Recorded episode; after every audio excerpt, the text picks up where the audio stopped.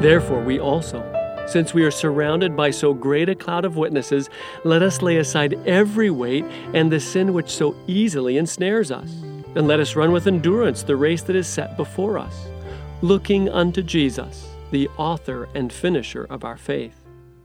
Writer to the Hebrews, Hebrews 12, 1 and 2. Hi, it's Nathan, and this is day 28 of 30 days of growing. Think of the faith heroes that have traversed the course of life before you Moses, Abraham, Sally, Paul, Job, Michael, Silas, Martha, Jeff, Huss, Martin, Penny, Al. And stop hanging around at the start line.